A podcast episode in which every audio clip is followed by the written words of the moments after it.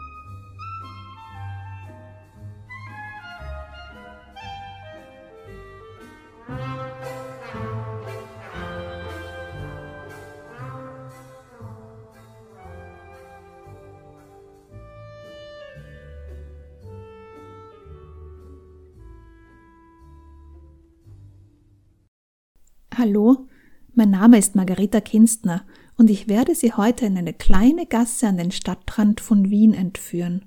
Und zwar an den Papawa Weg. Mein Protagonist Oskar wohnt seit 1956 dort. Und Oskar werden wir jetzt gleich kennenlernen. Wie eine fette Seegurke wälzt sich das dunkle Band von Ost nach West, grummelt und rülpst und verdaut die Reste der ohnehin nicht sehr kräftigen Vormittagssonne. Jetzt ist er da, der Wettersturz, den der Nachrichtensprecher seit Tagen angekündigt hat. Oskar dreht das Deckenlicht an und streift sich die blauen Gummihandschuhe über die Hände. Dann greift er nach dem Mikrofasertuch, hält es unter den Wasserstrahl und ringt es aus. Bevor er damit über die klebrige Stelle in der Speis fährt, stellt er sich ans Fenster. Draußen hat heftiger Regen eingesetzt, auch der Sturm hat an Stärke zugenommen, hart peitscht er die Äste der Fichte hin und her. Hoffentlich bricht keiner der Äste ab und fällt auf den kleinen Renault, der vor seinem Haus geparkt hat. Seit wann steht er überhaupt hier?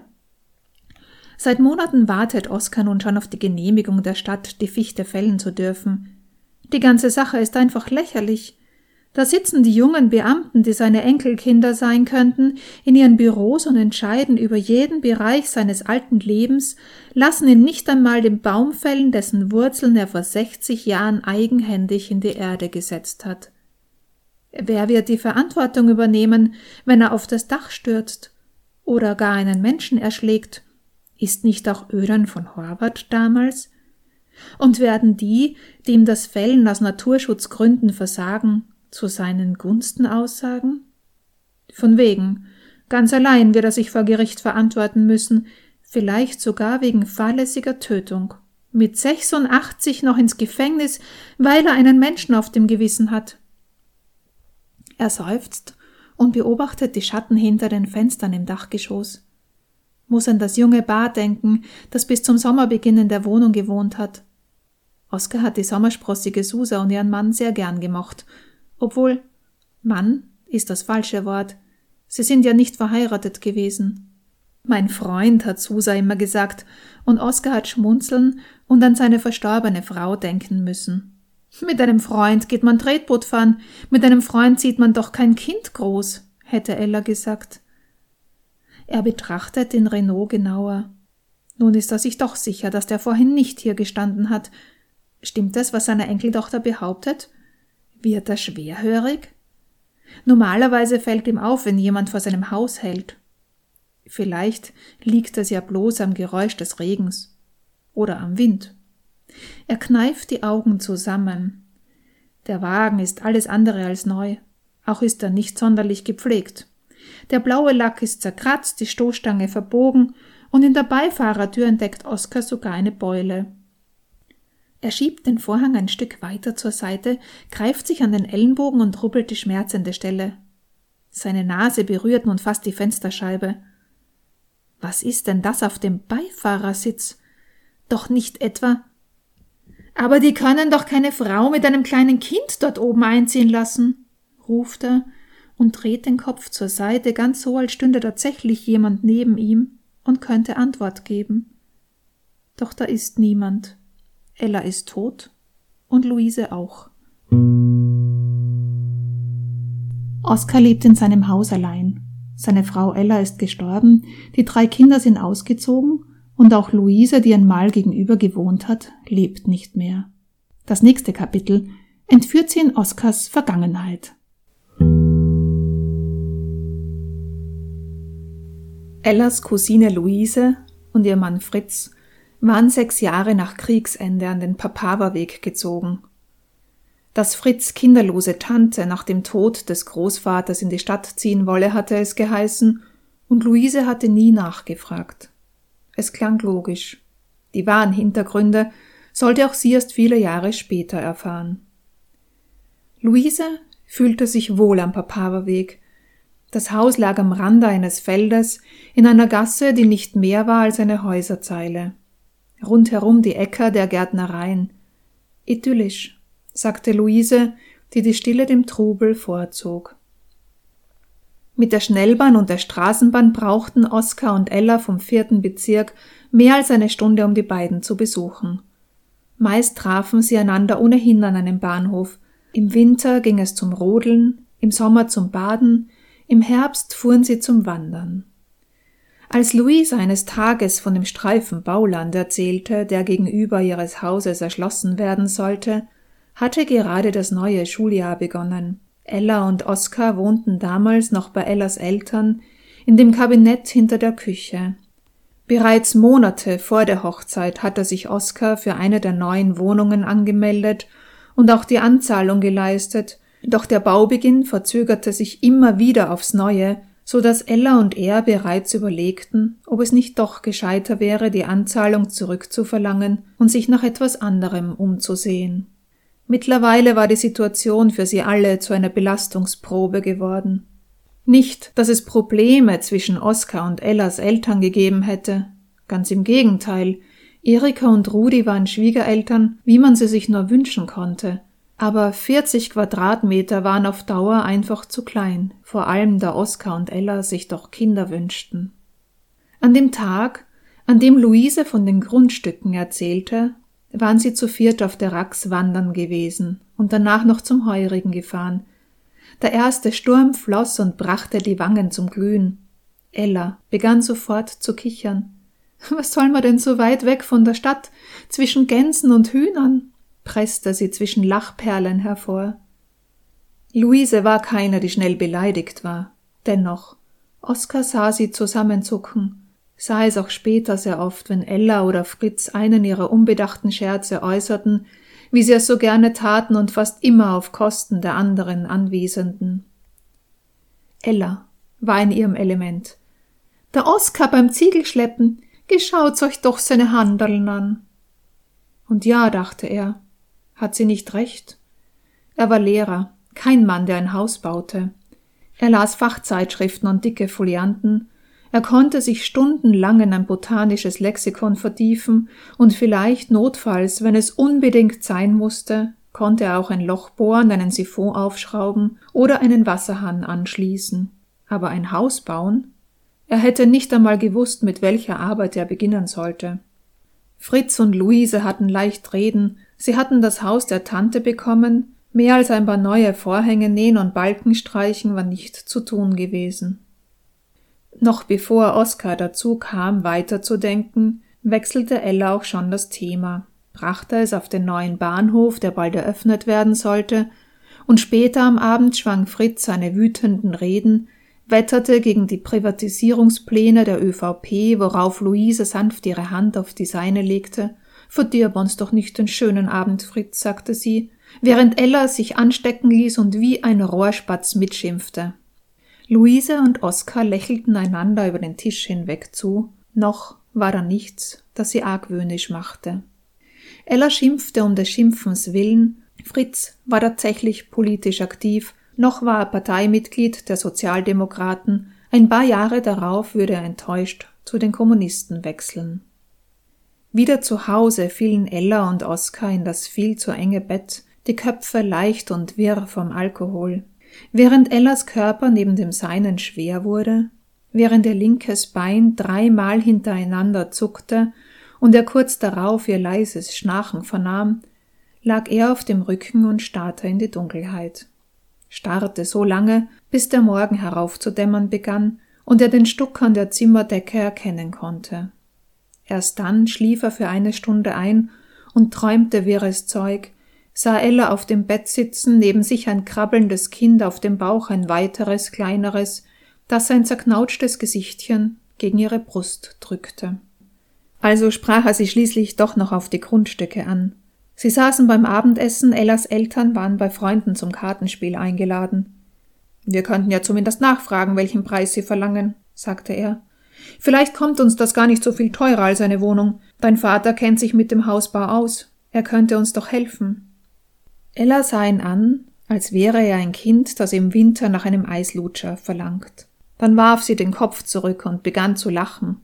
Ach du liebe Güte, was willst denn drüber der Donau? Mit der elektrischen braucht man von hier mindestens eine Stunde in die Stadt. Und was machst, wenn der Strom ausfällt? Soll man dann zu Fuß in die Arbeit rennen? Also versuchte er sich die Sache aus dem Kopf zu schlagen. Er versuchte es wirklich. In der Klasse war er unkonzentriert. Einmal, er hatte mitten im Satz zu sprechen aufgehört und für ein paar Sekunden ins Leere gestarrt, begannen die Schüler hemmungslos zu kichern. Schließlich reichte es ihm. Er musste etwas tun, und wenn seine Tat bloß darin bestand, den Traum, der sich in seinem Kopf eingenistet hatte, zu begraben. Nach einer weiteren schlaflosen Nacht, es war ein Donnerstag, er hatte an diesem Tag um zwölf Uhr Unterrichtsschluss, fuhr er nach der Arbeit mit der Schnellbahn zum Praterstern und stieg in die Tramway mit der Nummer 25. Ella würde noch bis zum Abend in der Konditorei sein, er hatte ihr versprochen, sie um halb sechs abzuholen. Als er kurz nach halb zwei vor Luises Haustür stand und seinen Finger nach der Klingel ausstreckte, bemerkte er, dass seine Hand zitterte. Luise sah ihn überrascht an. Wo ist denn die Ella? Es ist doch hoffentlich nichts passiert? Als Oskar das Haus von Luise und Fritz an jenem Oktobernachmittag des Jahres 1956 verließ, war es kurz nach vier Uhr. Er fuhr mit der Tramway zurück zum Praterstern und nahm die Schnellbahn, sah aus dem Fenster und trommelte nervös mit den Fingern gegen sein Knie. Als der Waggon voller wurde und er bemerkte, dass eine ältere Frau vor ihm stand, erhob er sich. Er hielt sich mit der Hand an der Stange fest, spürte die Ellenbogen der anderen Fahrgäste in seinem Rücken, versuchte auszuweichen, trat dabei einem Mann auf den Fuß, entschuldigte sich murmelnd. Bis zum Montag waren es noch ganze vier Tage. Vor allem aber lag dazwischen das Wochenende. Luise hatte versprochen, sich mit Fritz nach dem Preis der Baugründe zu erkundigen. Sie hatten vereinbart, dass Oskar morgen von der Schuldirektion aus im Büro der Werkstatt, in der Fritz arbeitete, anrufen sollte. Das Wochenende verging so langsam wie noch nie eines zuvor. Ella schöpfte trotzdem keinen Verdacht. Weder fiel ihr auf, dass er ihr beim Spaziergang im Wienerwald nur mit halbem Ohr zuhörte, noch kam es ihr seltsam vor, dass sie sich auf dem Weg zurück verliefen und an einer anderen Stelle als üblich aus dem Wald herauskamen. Dabei hatte Oskar normalerweise eine gute Orientierung. Montagmorgen, gleich in der ersten großen Pause, ließ er Fritz an den Apparat holen. Von da an ging alles rasend schnell. Zumindest kam es ihm im Nachhinein so vor. Zuerst sprach er mit Ellas Vater. Sie saßen im Gasthaus an der Straßenecke. Ihr würdet die Wohnung unten bekommen, erklärte er. Und wir würden, sobald wir aufgestockt haben, oben wohnen. Zu seiner Überraschung war Rudi von der Idee, gemeinsam zu bauen, begeistert. Allerdings bestand er darauf, einen mehrphasigen Finanzierungs- und Bauplan zu erstellen, bevor sie die Frauen einweihten. Auch wollte er mit Ellas Mutter sprechen, bevor Oskar Ella einweihen sollte. Wenn die Erika zustimmt, dann wirst mit deiner Ella keine Probleme haben, sagte er. Dies sollte sich als der größte Fehler erweisen, den Oskar in seiner jungen Ehe begehen konnte.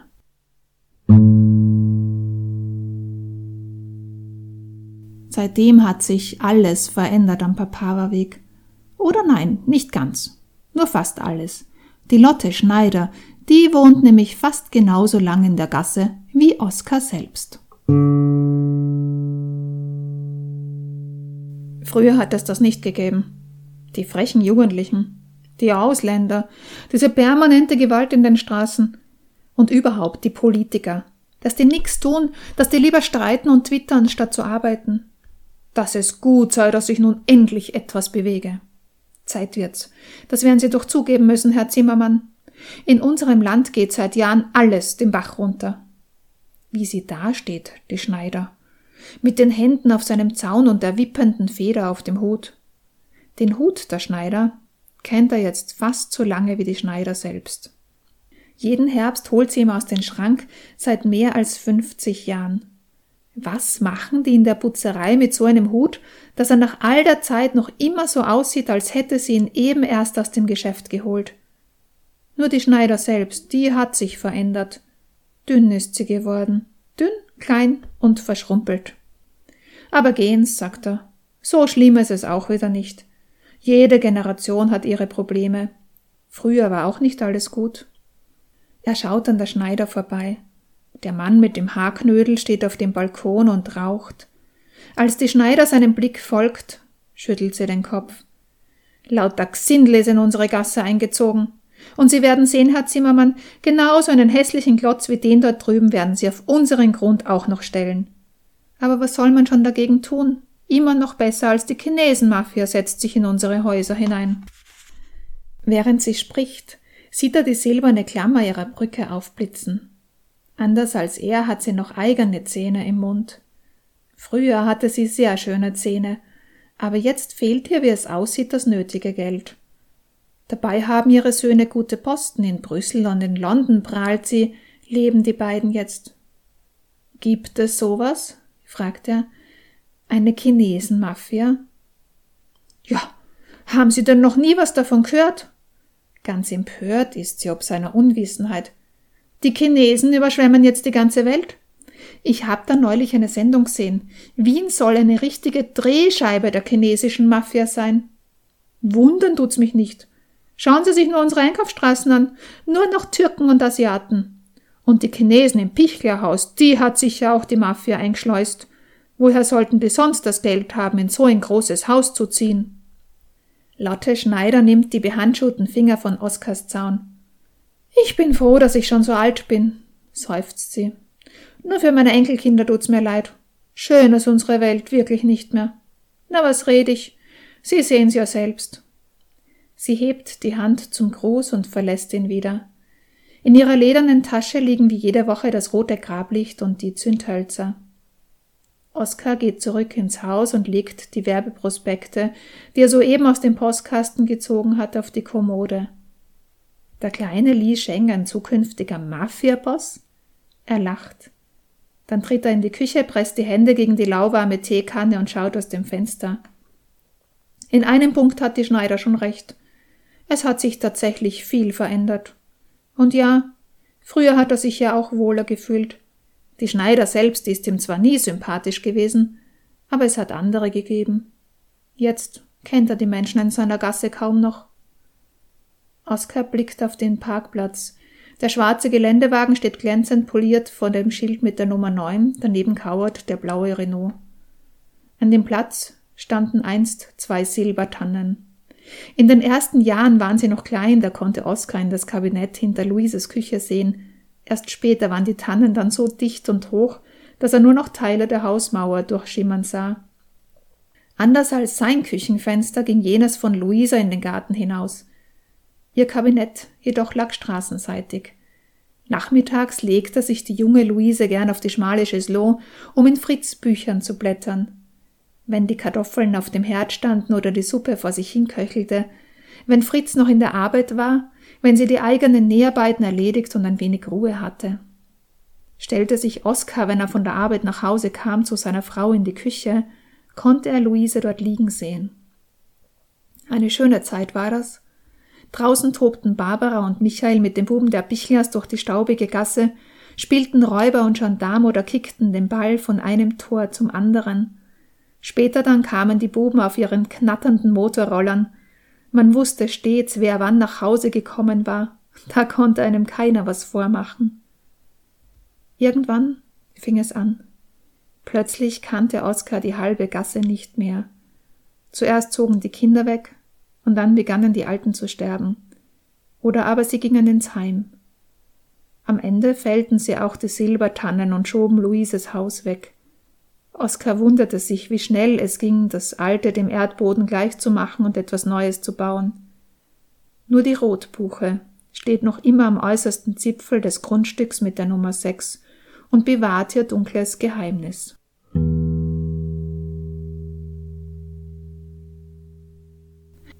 Welches Geheimnis sich auf Luises Grund verbirgt, also dem Grund, auf dem auch das Mehrparteienwohnhaus steht, muss man natürlich selbst herausfinden, und auch die Bewohnerinnen und Bewohner in dem Haus lernt man erst nach und nach kennen, wie etwa Alice, die Lebensmittelretterin, mit der sich Oskar anfreundet, oder auch Peter, den Oskar gern besser im Blick hätte, denn der junge Mann und sein Hobby bereiten ihm Sorgen.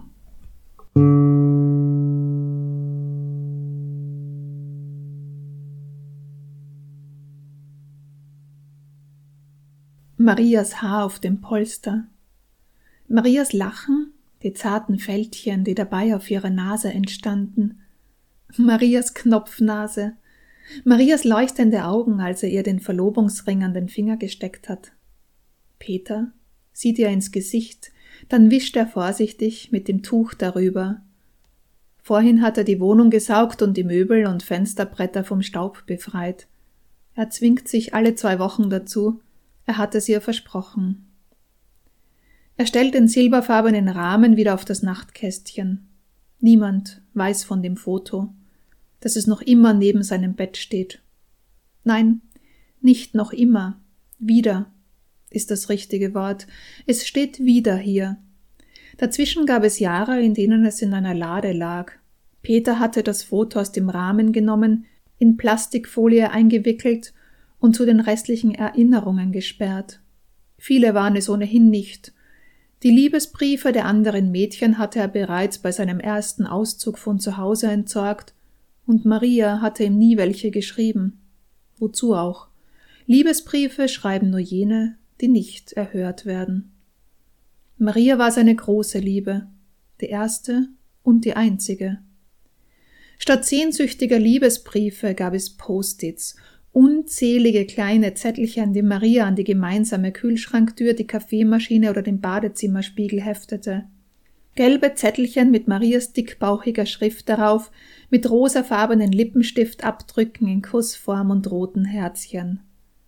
Wenn Peter von der Nachtschicht nach Hause kam, hatte sie schon drei Löffel Kaffee in den Filter der Kaffeemaschine gefüllt und ein Post-it darauf geklebt.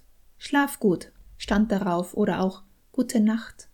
Er brauchte nur auf den Knopf der Kaffeemaschine zu drücken und die Kühlschranktür zu öffnen, nächstes Zettelchen, um nachzuschauen, was Maria ihm diesmal hineingestellt hatte. Manchmal war es ein Erdbeerjoghurt, träumsüß, manchmal ein Mousse au Chocolat, Schokoküsschen. Und wieder ein anderes Mal hatte sie ein Schüsselchen mit Tiramisu für ihn vorbereitet. Kuss aus Bella Italia. Lächerlich, sagte seine Schwester, als sie ihn eines Vormittags besuchen kam. Ihr seid doch keine Teenager mehr.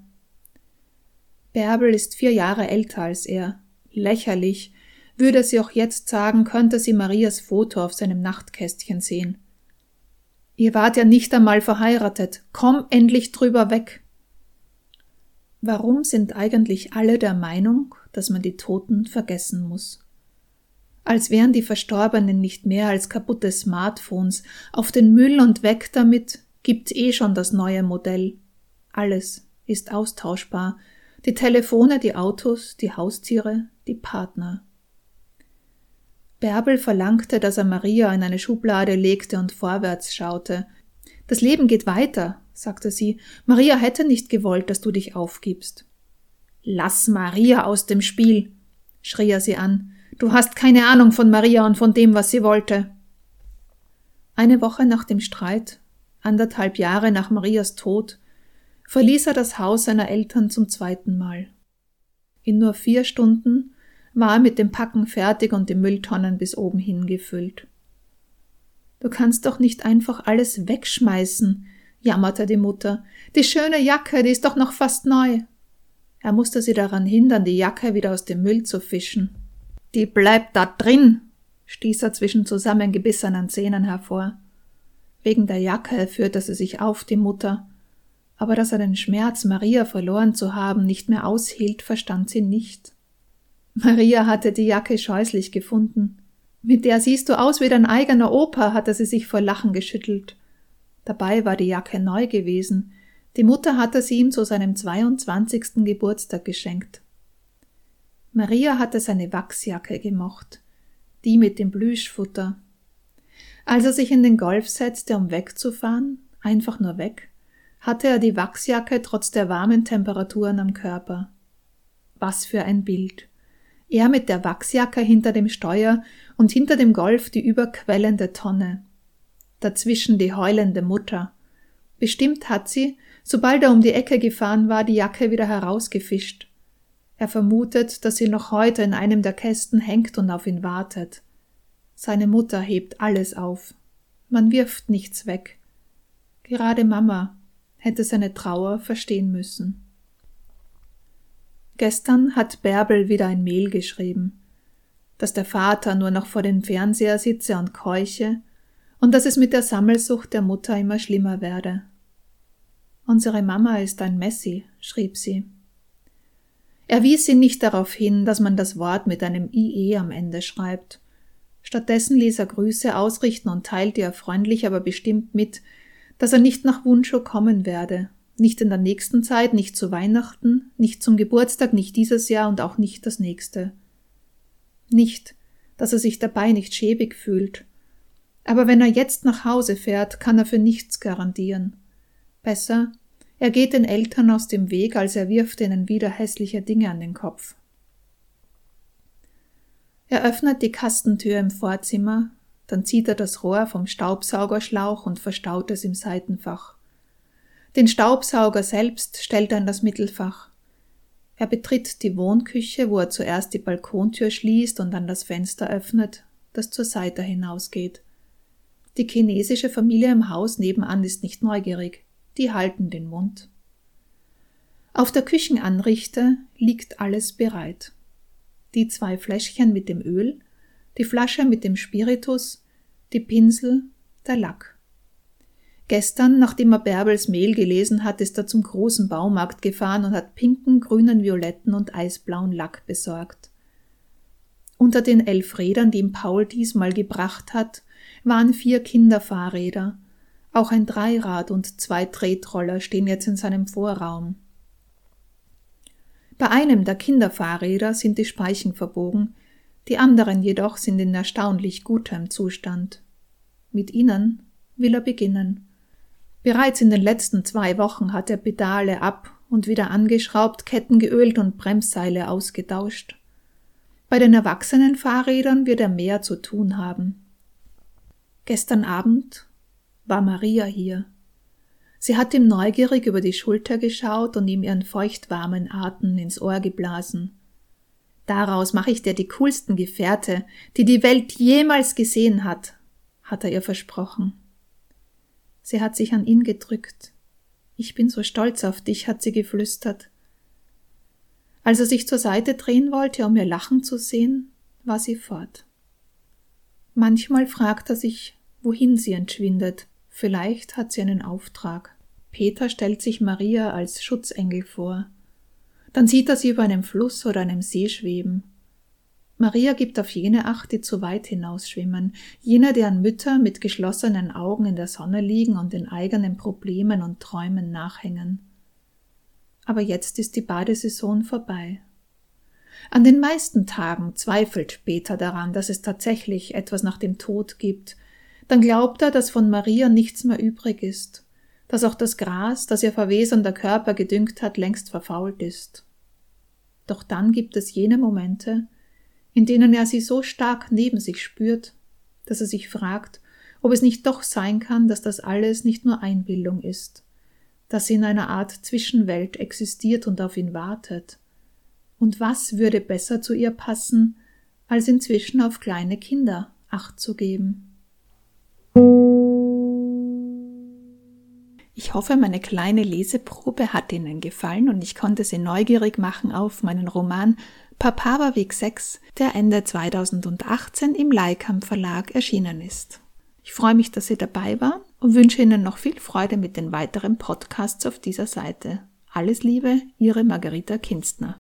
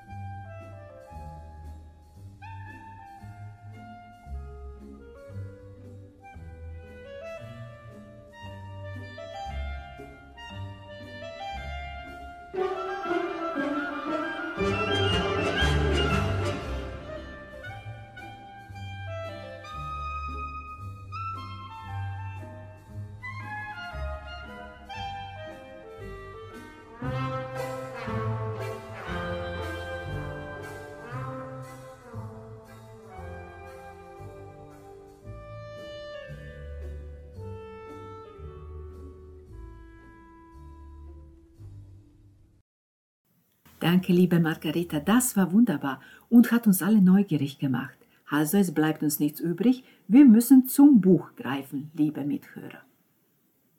Wie es im Podcast weitergeht, sage ich Ihnen gern. Als nächstes ist mein vierter Roman Einatmen, Ausatmen dran. Darauf freue ich mich ja selbst wahnsinnig, denn in diesen Roman bin ich, ich gestehe es gerne, ein wenig verliebt. Immer noch.